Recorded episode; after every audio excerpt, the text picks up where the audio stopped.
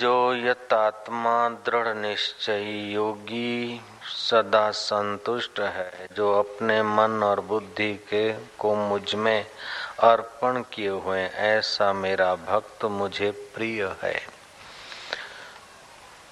योगी सतत संतुष्ट होता है, भोगी सतत संतुष्ट नहीं होता है। भोग में सतत संतोष देने का बल नहीं है। भोग आपत, आपात रमणीय है। और भोग वास्तविक हमारा स्वभाव नहीं है। योग हमारा वास्तविक स्वभाव है। दुख आया, मन में क्रोध आया, हम क्रोधी हो गए। क्रोध चला गया, हम शांत हो गए। मन में लोभ आया, हम लोभी हो गए। लोभ चला गया, शांत हो गए। मन में उद्वेग आया, हम दुखी हो गए, उद्वेग चला गया, हम शांत हो गए। वास्तविक हमारा स्वभाव शांत है। जय राम जी की। जो वास्तविक सहज स्वभाव होता है न, उसको पाना कठिन भी नहीं होता है। और जो सहज स्वभाव नहीं होता, उसको करने में बहुत कुछ गड़बड़ करनी पड़ती है, फिर भी टिकता नहीं। जैसे हमारे मुँह में बत्तीस दांत है तो प्राकृतिक व्यवस्था है, सहज स्वभाव है। उसमें अगर कोई सब्ज़ी का तिनखा फंस जाता है या रोटी का टुकड़ा फंस जाता है ना, फिर लूली बार बार वहीं लटका करती हो। अब बत्तीस पत्थर पड़े नो प्रॉब्लम लेकिन एक सब्ज़ी का तिनखा घुस गया तो प्रॉब्लम हो गया। जयराम जी की। जयराम जी तो बोलो, कंजूसी नहीं। हाँ। तो ऐसे ही सुख चाहे कितना भी पड़ा रहे, आप कभी परेशान नहीं होते। दुख जरा भी आता है ना तो आपको अच्छा नहीं लगता। बत्तीस दांत मुँह में है, एक एक दांत आपका तो भगवान करे ना गिरे किसी का भी गिर गया हो, जयराम जी की एक दांत गिर जाता है तो बार बार लूली वहीं जाती है, जीभ वहीं जाती है, मन वहीं का फरियाद करता है, नहीं है, अब आठ दिन हो गए फिर भी बार बार उधर ही मन जाएगा। मेरा दांत गिरा नहीं आठ दिन पहले, लेकिन एक बात बताता हूँ। तो मन अभाव के तरफ़ जाता है। मन का स्वभाव है, अभाव के तरफ़ जाना। जो वर्तमान में है, उधर का आदर नहीं। जो हाजिर है, उसका आदर नहीं। जो बेगैर हाजिर है, उसकी फरियाद। अब बत्तीस दांत थे तो कोई परवाह नहीं। एक एक चला गया तो इकतीस की कोई गिनती नहीं। हो, जो एक नहीं है, उधर ही बार बार जीव जाती है। तो जो नहीं है उसके तरफ़ जाती और जो है उसके तरफ़ अपनी वृत्ति जल्दी से जाती नहीं, इसी का नाम माया है। तो अपना पर ब्रह्म परमात्मा आद सत्य जुगात सत्य है भी सत्य नानक हो से भी सत्य जो पहले था, अब भी है, युगो से था, अब भी है, बाद में रहेगा। ऐसे आत्मदेव के तरफ़ वृत्ति नहीं जाती, लेकिन जो भोग पहले नहीं थे, बाद में नहीं रहेंगे और अभी नहीं के तरफ़ चले जा रहे हैं। देखत नैन चलो जग जाई, का मांगू कछु स्थिर न रहाई। हम लोग उस सतत रहने वाले तत्व को नहीं जानते, इसीलिए न जाने कितने युग बीत गए, कितने जन्म बीत गए। चाहते तो सदा सुखी रहना, लेकिन जहाँ सदा सुख है, वहाँ का हम आदर नहीं कर पाते हैं। तीन प्रकार का ज्ञान होता है। एक होता है इंद्रियगत ज्ञान। आँख देखती है। आँख देखती आकाश कढ़ावे जैसा, लेकिन कढ़ावे जैसा नहीं है। आँख की बनावट ऐसी, इसीलिए कढ़ावे जैसा दिखता है। कान सुनते हैं शब्द, लेकिन इसमें बुद्धि लगानी पड़ती। तो इंद्रियगत ज्ञान इंद्रियगत ज्ञान फिर दूसरा होता है बुद्धिगत ज्ञान, और तीसरा होता है वास्तविक ज्ञान। तो इंद्रियगत ज्ञान और बुद्धिगत ज्ञान के बीच में होता है मनोगत ज्ञान। तो आम आदमी मन के साथ ही जुड़े रहते हैं और अपन लोग सब मन में ही जीते हैं। तो मन का अगर इंद्रियों के तरफ़ झुकाव है तो जगत सच्चा लगेगा और घड़ी घड़ी में आकर्षण और विकार हमको नचाते रहेंगे। इंद्रियगत ज्ञान का आदर करने से आदमी अल्पमति हो जाता है और बुद्धिगत ज्ञान का आदर करने से आदमी तेजस्वी मति होता है। जो तेजस्वी मती होता, होते होते होते ऊंचाई पर पहुँचता है तो वो परम तेज पुंज स्वरूप अपने शुद्ध बुद्ध अकाल पुरुष के आनंद को पा लेता है। तो इंद्रियगत ज्ञान, बुद्धिगत ज्ञान और वास्तविक ज्ञान तो वास्तविक ज्ञान जो है, वो सत्ता समान रूप से सबके पास ज्यो का त्यों है। लेकिन वास्तविक ज्ञान को पहचानने के लिए बुद्धि को वास्तविक बनना पड़ता है। जयराम जी के। तो बुद्धि को वास्तविक बनने के लिए बुद्धि से अवास्तविक कर्म थोड़े कम करने पड़ते हैं। थोड़ा उसको फ्रेश बनाना पड़ता है। तो इंद्रियगत ज्ञान आकर्षित कर देता है। जैसे बकरे ने हरा घास देख लिया, लपकार मार लिया, अब हमारे मालिक का या किसी का कोई नहीं, खा लिया। तो उसको बोलते, पशु है, पशु को क्या पता? तो जो इंद्रियगत ज्ञान का अधिक आदर करता है, उसकी मति अल्प होती है पाशवी जीवन जीना पड़ता है उसको। मानो हम इंद्रियगत ज्ञान में जीते, रास्ते से आ रहे हैं। हमने चाट देखी, गाड़ी रोक दी, चाट खा ली। लेकिन बुद्धि का उपयोग करा तो कि अभी चाट कैसे खाएँगे? भोजन किया है, साढ़े तीन घंटे बीते नहीं है, और चाट में न जाने क्या क्या चीज़ है, इससे हमारा स्वास्थ्य बिगड़ेगा अच्छा नहीं लगेगा। तो बुद्धिगत ज्ञान का आदर करने से परिणाम का विचार होता है, और इंद्रियोगत ज्ञान का आदर करने से स्वाद का आकर्षण होता है। जब इंद्रियगत ज्ञान के आदर में मन लपक पड़ता है तो आदमी का मन इंद्रियों के साथ जड़ पदार्थों के तरफ़ भागना शुरू करता है। और बुद्धि का आदर न होने से, बुद्धिगत ज्ञान का आदर न होने से मन और इंद्रियाँ एक तरफी हो जाती और बुद्धि को आध्यात्मिक कोई नियम न होने से, कोई स्वस्थता या सत्संग आदि का या कोई जप तप आदि का स्वाहा प्रभाव न होने से फिर बुद्धि भी उनके पीछे पीछे भागती फिरती है। तो इससे फिर जीवन अधोगति के तरफ़ चला जाता है। जब मशीन को पहले मशीन को काम दिया जाता है और इंसान को ज्ञान दिया जाता है और ज्ञान के साथ भी एक ऐहिक ज्ञान होता है, दूसरा अलौकिक ज्ञान होता है और तीसरा ब्रह्म ज्ञान होता है। तो ब्रह्म ज्ञान के पुजारियों को अथवा ब्रह्म ज्ञान के पिपासुओं को ऐहिक ज्ञान और अलौकिक ज्ञान, ये जहाँ से आता है वह है वास्तविक ज्ञान।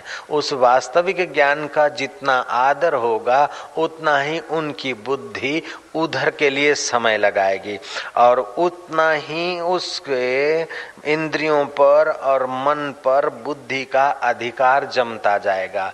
जो जो मन और बुद्धि का अधिकार जमता जाएगा जो जो इंद्रियों पर और मन पर बुद्धि का अधिकार जमता जाएगा त्यों त्यों बुद्धि रित्य के करीब चली जाएगी। रित माना सत्य। और सत्य के करीब जाते ही बुद्धि को सत्य स्वरूप अकाल पुरुष का, परब्रह्म परमात्मा का साक्षात्कार होगा, तब वह बुद्धि रितम भरा प्रज्ञा कही जाती है। गीता में कहा, तस्य प्रज्ञा प्रतिष्ठिता, उसकी प्रज्ञा प्रतिष्ठित हो गई। हम थोड़ी देर के लिए ये खा लिया, जरा सा मज़ा आया। लेकिन परिणाम में क्या बीमारी होगी, मन कितना चंचल होगा, ये नहीं सोचा तो आगे चल के बहुत दुख भोगना पड़ेगा। तो बुद्धि का आदर करने से परिणाम का, बुद्धि परिणाम का ख्याल देती है और इंद्रियाँ वर्तमान के आकर्षण में गिरा देती है। तो पशु में और मनुष्य में इतना ही फासला है। हालाँकि मनुष्य की अपेक्षा पशुओं में बहुत शक्ति होती है, फिर भी बुद्धिगत ज्ञान मनुष्य का पशु की अपेक्षा ज़्यादा विकसित है, इसलिए बड़े बड़े पशुओं पर मनुष्य का अधिकार हो जाता है। हाथी पर एक महावत अधिकार कर लेता है, शेरों को भी एक व्यक्ति नचा लेता है, सरगस में तुमने देखा होगा, या ऊंटों को, या और बड़े बड़े पशुओं को। तो फ़िज़िकल जो शरीर है, हमारा स्थूल शरीर, इस स्थूल शरीर में सारे संसार का सार स्थूल शरीर है। ये स्थूल शरीर में इंद्रियाँ हैं सार। इंद्रियों का सार मन है। मन का सार बुद्धि है और बुद्धि का सार चिदावली है और चिदावली का सार वो सचिदानंद चैतन्य परमात्मा है। अगर बुद्धि इधर के तरफ़ आती है, अब शरीर का संसार का सार, शरीर कैसे बाबा जी? कि देखो आप किसी मकान के मालिक हैं या किसी अधिकारी हैं या जेवर हैं या कुछ भी है, जो कुछ आपके पास है, जब तक आपका श्वास है, तब तक आप उसके मालिक है, आपकी चीज़ है। अगर श्वास निकल गया तो कुछ भी नहीं। श्री रामचंद्र जी का जीवन देखो। कभी वो मोहन भोग पाते हैं तो कभी कंद मूल पाते हैं। लेकिन श्री रामचंद्र जी मन बुद्धि से सदैव परे अपने राम तत्व में ज्यो के त्यों। कभी सज्जनों और साधुओं से सम्मानित होते हैं और कभी दुर्जनों से अपमानित होते हैं, फिर भी अंदर करण का वह प्रसाद ज्यो का त्यों। राम जी कभी कुपित होते हैं युद्ध में तो कभी संतुष्ट होते हुए दिखते हैं, लेकिन अंदर से परम संतुष्ट जगह पर हैं। एक तरफ़ तो शहनाइयाँ बज रही है राज्य राज्यभिषेक की तैयारियाँ हो रही है। माँ मंगल मना रही है सीता जी दान पुण्य कर रही है कौशल्या जी पूजा कर रही है, दान पुण्य कर रही है, और वहाँ कई कई को मंत्रा ने अड़ंगार लगाने की दे दी।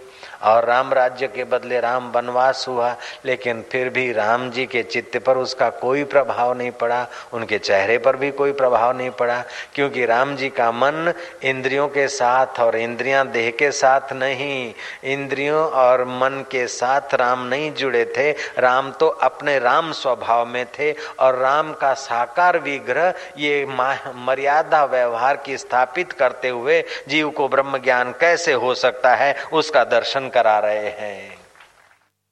चित्त की जो छोटी स्थिति है, उसमें बाहर की उपलब्धि अथवा बाहर का हानि और लाभ महत्व रखता है। लेकिन चित्त की ऊँची स्थिति में बाहर का हानि लाभ कोई वैल्यू नहीं रखता है। बाहर के दुनिया की वाहवाही अथवा निंदा, बाहर के दुनिया की उपलब्धि अथवा अनुपलब्धि कोई कीमत नहीं रखती।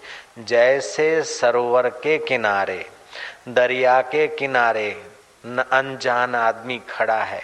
देखता है, एक तरंग उठा, दूसरा उठा, कोई मैला है, कोई बड़ा है, कोई छोटा है, कहीं रेतीला तट है तो कहीं मिट्टीला तट है तो मिट्टी के तट पर तरंगे मैले दिखते हैं, पत्थरों के तट पर तरंग कुछ स्वच्छ दिखते हैं तो ये उछलते, कूदते, शोर मचाते तरंगों की गहराई में शांत उदधि है, ये उस बेचारे को पता ही नहीं।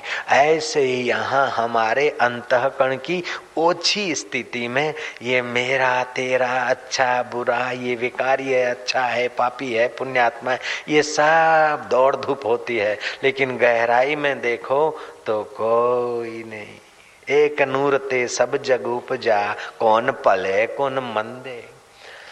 तुलसीदास जी महाराज जा रहे थे।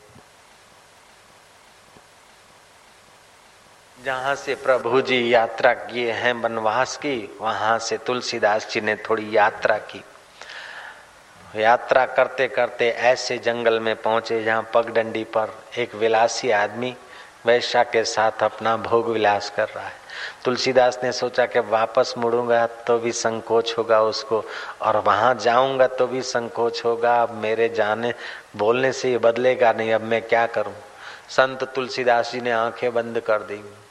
लीला कर लिया, वो डंडा ठोकने लग गए। ए भाई, मुझे अंधे को कोई रास्ता दिखाने वाला है? है कोई मुझे अंधे को रास्ता दिखाने वाला?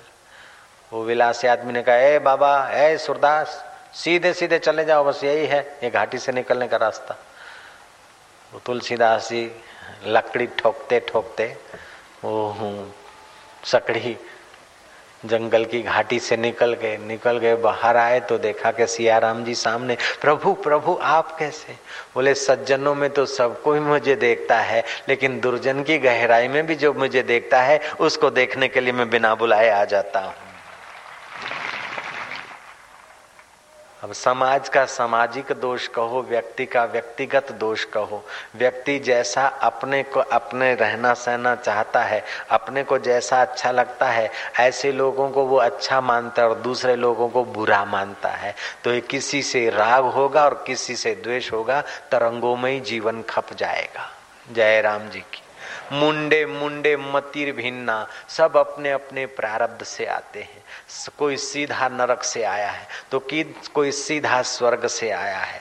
एक ही पिता के चार बच्चे एक जैसे नहीं होते, कोई दुर्योधन जैसा होता है तो कोई अर्जुन जैसा भी होता है।